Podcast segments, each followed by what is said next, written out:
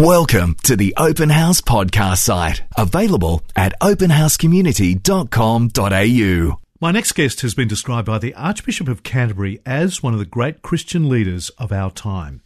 He's also an inspiring example of someone who, under God, has been comfortable enough in his own skin to step aside to allow a gifted individual to take on a crucial role in Christian ministry, a role that's literally changed the lives of millions of people. Bishop Sandy Millar is the former vicar of Holy Trinity Brompton in London, a church renowned around the world as the home of the Alpha Course and the man who spearheaded it, Nicky Gumbel. Sandy saw his church move from being an ageing traditional congregation to become one of the largest and most influential churches in the UK and beyond. Bishop Sandy is in Australia speaking to our church leaders, and I'm so glad to say that he's joining us now on Open House. Sandy, welcome. Thank you. It's great to meet you and uh, have you on. You actually were a barrister before moving into the ministry. Why that move? Well, I think there are different times in one's life, you know. You either do what you think God is calling you to do, or you don't. And of course, we worked on it very carefully, thought about the implications and things. But I just felt I'd always wanted to be a barrister since I was eight years old. But I just felt God loosening our roots. And I think I just longed to try and see if I could catch people at the top of the cliff rather than at the bottom. Yes. And I was doing criminal law at the time, so most of the people I saw were by then pretty near the bottom of the cliff. Those two worlds are worlds apart, though, aren't they? Yes. I went into that side of the law, the criminal law, which was about people, really.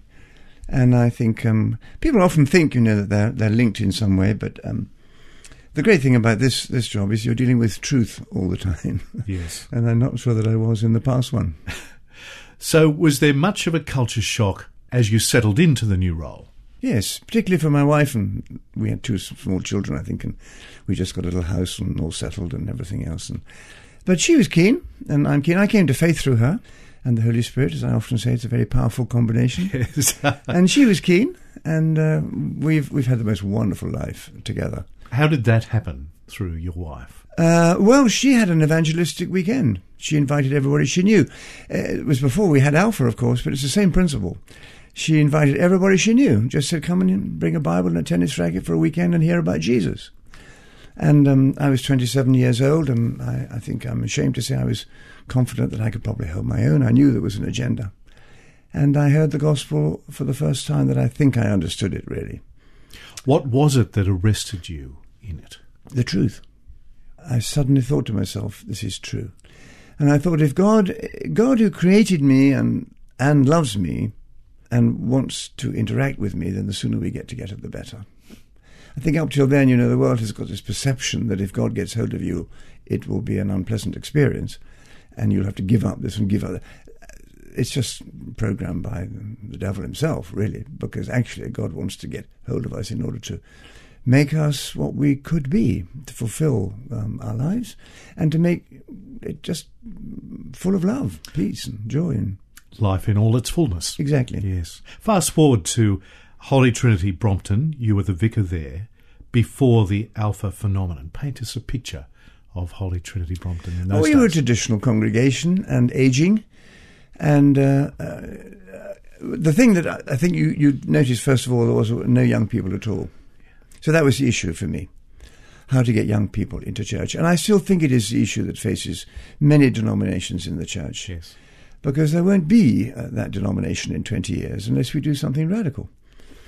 And I think the lessons that we've learnt is that God is is on our side. He he wants to attract young people. He loves young people. And interesting enough, what I found was that the older people in the church love young people too, and the young people love the older people. It's just their liturgy that they don't like. And it's certainly in our in our section of the community, it's that sort of stuff that that is from the past and uh, doesn't relate to the gospel of redemption and um, forgiveness and uh, purpose in life and the answer to guilt and all that stuff. So, what would you say to the established church about that, that they might get young people better or more? Well, I often put it this way. I, I began to say to myself, uh, you know, on Sunday morning before I got up to go, I had to ask the question: Is this a church that I would attend if I wasn't paid to? It's a good question. Yes. And uh, I think it's a good question because if the answer is probably not, then why should anybody else? Yeah. And um, it was easy to identify what the young people had difficulty with because we had 1662 liturgy, which was drafted in the 16th century and finalized in the 17th century and moving towards modernity, as it were, yes. but unchanged since. Yeah. We had pews, dark brown pews, very uncomfortable. No carpets anywhere, stone, lovely stone buildings.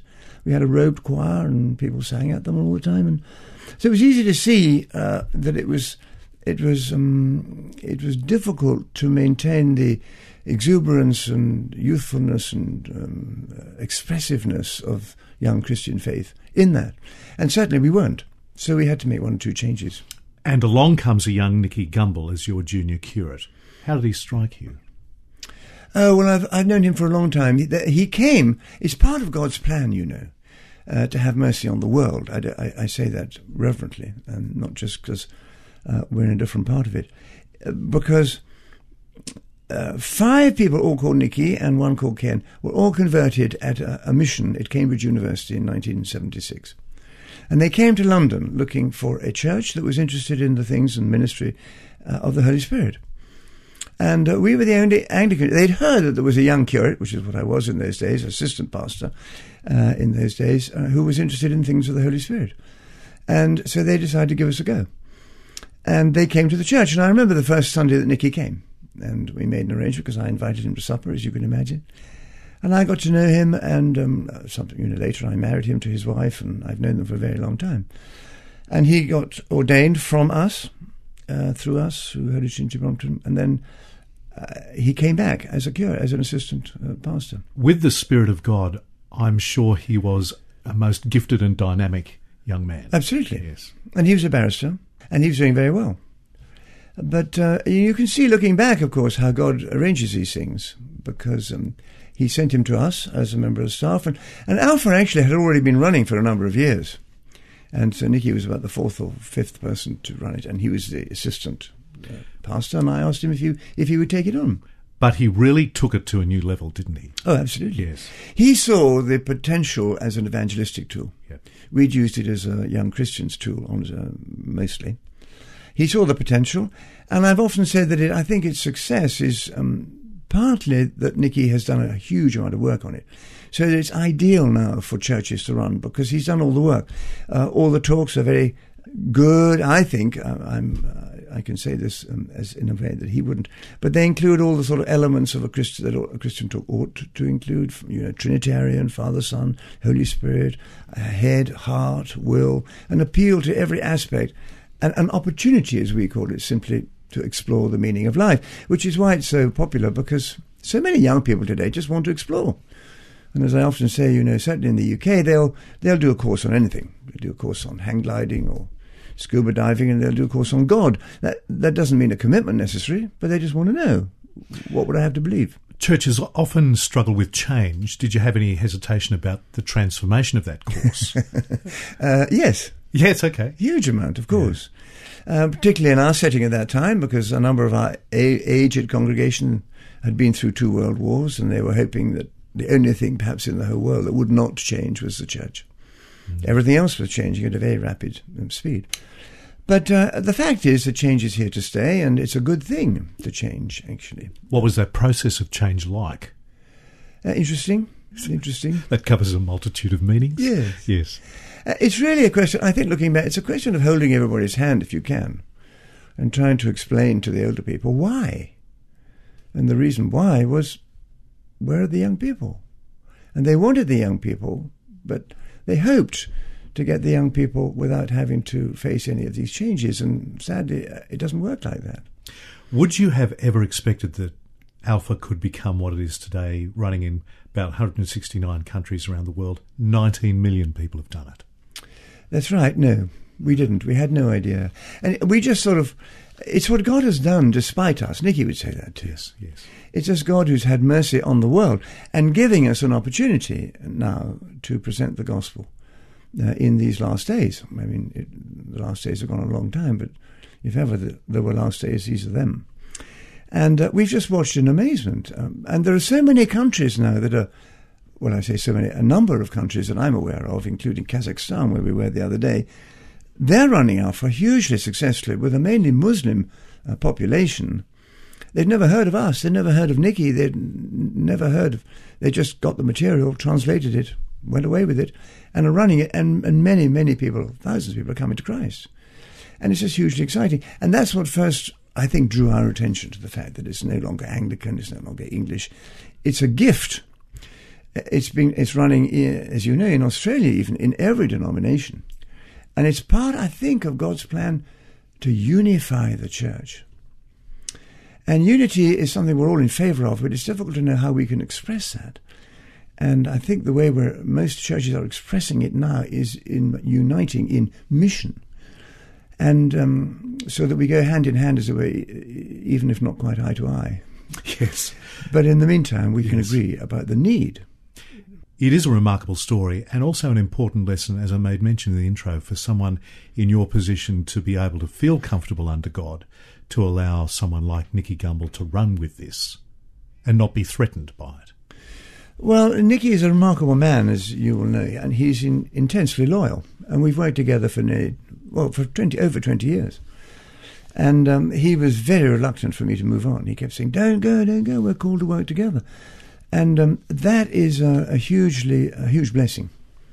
And I think you reap what you sow, and uh, he's reaping that now. But um, I said to him in the end, Nicky, I've got to go because it's time to get this succession sorted out and the future as far as we can. And you've got to take this thing uh, completely on. He was running Alpha anyway in our own church. Yes. And he had developed this ministry together we had worldwide.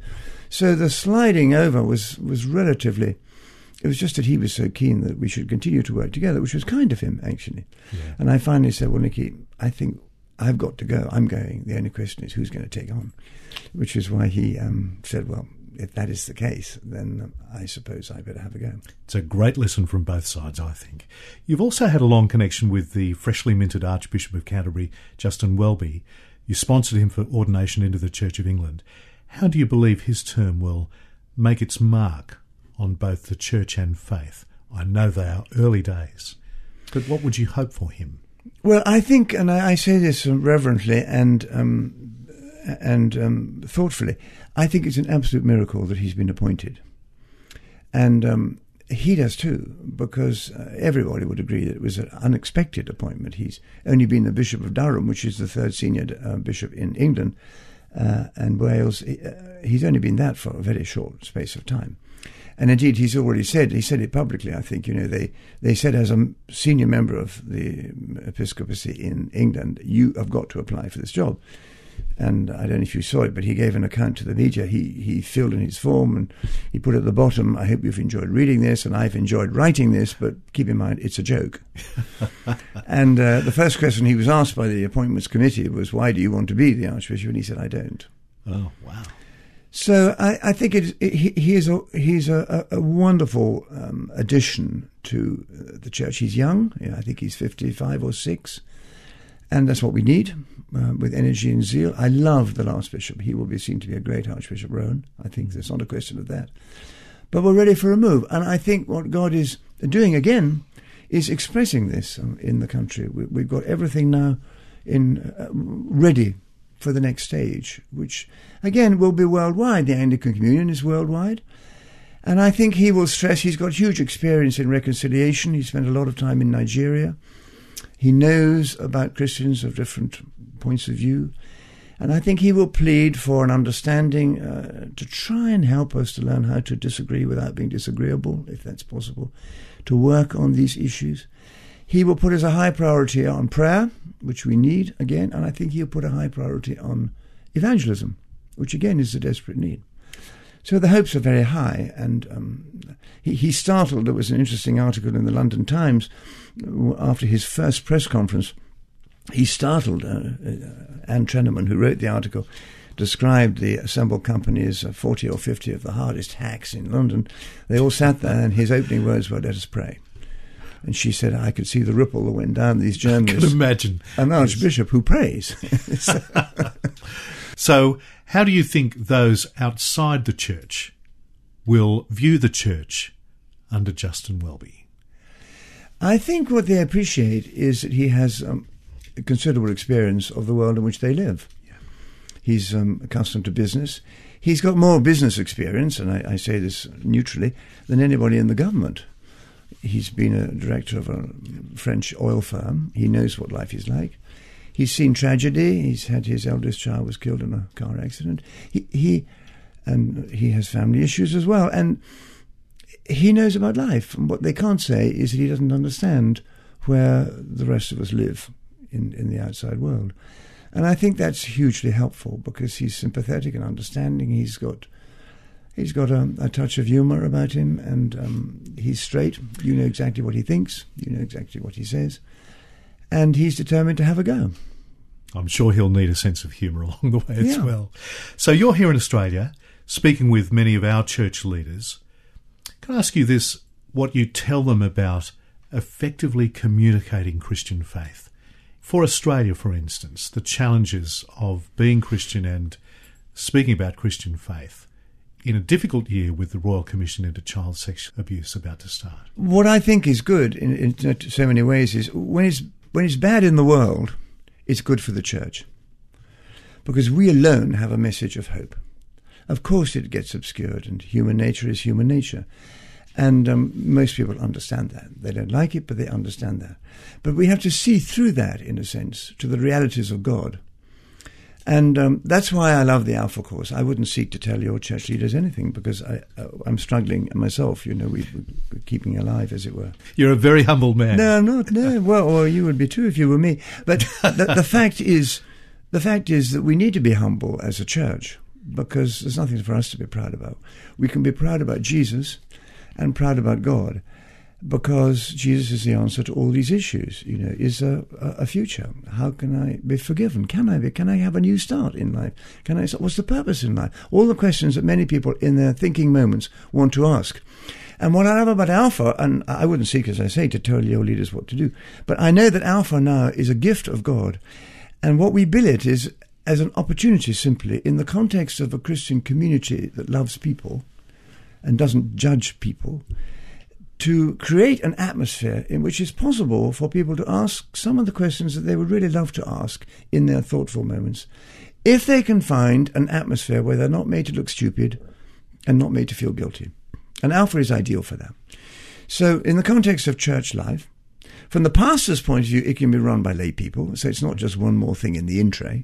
The talks have already been written, even the recipes for the food have already been written. There's nothing for you to do except open the doors on a Wednesday night and ask your people to get involved. And to that extent, it's a community activity, which is so good for the church too. So instead of expecting the pastor to do all the evangelism and get people in and then look after them and um, disciple them and everything else, you know, if you can move chairs, you're welcome. If you can make tea, then you're welcome. If you can sit in a small group, you're welcome. If you can love people, you're welcome. And the whole community is involved in this evangelization. And people pick that up. They feel the welcome. They just like the atmosphere. They can ask questions. And we, the Christians, have to learn to keep quiet, let them speak. And then, because we speak to them for the uh, talk. And we look at the sort of things that people would really like an answer to. You know, who is Jesus? Why did he die? Can I really trust the Bible today? How do I pray? Does God heal today? Um, how do I deal with guidance and those sort of issues? Who is the Holy Spirit? Because we're Trinitarian. What about evil? Does it exist? How do I deal with it? And what can I do with the rest of my life? And why? How should I tell others? Key questions, actually, that many people ask if they can get alone and thoughtful, uh, but don't know where to turn. And Alpha has provided all that, and we didn't know it was going to, but it, it has. And I believe it's God's attempt to draw people back to His love, to an understanding of why we're here and how we can lead the most effective lives that we can. And I know its approach surprises not a few people who come in from outside the church that they have such an approach. Yes, Yes. Yes. And it's been used by every denomination now, as that I'm aware of. Certainly in Australia, from Catholics, Salvation Army, everybody is using it, and because it is simply basic Christian teaching. Behind all the things that are going on in the world, uh, uh, many, many people are hungry for truth Yes. and a meaning to life. Yes. I often ask this with interviews like this is there a story of some particular person that encapsulates why you do Alpha, what its attraction is, and what its difference is in this world. Well, I, I was invited to go on to. It's interesting to me. I was um, in the UK. We have this program, Question Time, which is a political program, and I'm not a political animal. But the editor of that program was a delightful young man whose sister had his her life totally changed by Alpha. Uh, her marriage was healed. She was cured of alcoholism. And uh, he said to the um, uh, to David Dimbleby, who runs that program, "You better get somebody from Alpha onto this program." Wow. And um, I found that very interesting. And at the dinner afterwards, which for me was uh, one of the most interesting aspects of the evening, actually, because I'm not really into political wranglings and rows and who did it and who didn't and all that sort of thing. I asked him to tell the story, and it was very moving of this dear woman. And um, it was just a, a, hugely encouragement. I mean, there's stories like that everywhere. Yes, I'm sure. Yes. Everywhere of, um, of people who've been touched. One of the key people in spreading Alpha was Lee Duckett, who came just to mend our telephones in the church. And uh, he got attracted to the uh, receptionist, a sweet lady actually, and he spent the morning trying to think of a suitable line to chat her up. And he was rather pleased with himself because uh, he asked her at lunchtime if she could recommend a good Bible. He thought that was very clever. and she said, Yeah, I can recommend a Bible. This evening we've got the Alpha course, and we spend the evening just talking about God and having fun. And he, uh, in his testimony later, his story later, he said, I spent the whole afternoon trying to work out how you can have fun talking about God. So he came. He did the course, and he was filled with the Holy Spirit. God delivered him from um, a permanent back back injury that he had. He was healed. And here's a sort of answer to what I often encourage. I often encourage pastors in churches, because uh, until you get somebody who's totally outside, like Lee was, it's sometimes you're sort of recycling Christians from the community from the community in the Alpha course. And for many of them, they do the first Alpha course, which is the whole congregation, and then the numbers dip and they stop. And we want to encourage them to keep going at that point, because you only got to get one Lee uh, at the end of that uh, Alpha course in, at the supper. He brought twenty of his friends, yes. twenty people totally outside the church and a number of them, a high proportion of them came on the next Alpha course, and a high proportion of them came to faith in Jesus Christ. And so it grows, and um, uh, it's hugely encouraging uh, the ways in which God just sends people as He wants to, because He's doing what He wants to do, and He's having mercy on us all. I think there are now, as I understand it, there are 7,000 churches, aren't there, in Australia? There are over a thousand now doing Alpha that we know of. And the only reason we have a register, as you know, is that you can recommend your friends. Uh, if you're going to Adelaide, oh, there are X courses in there. Why did you go on one of those?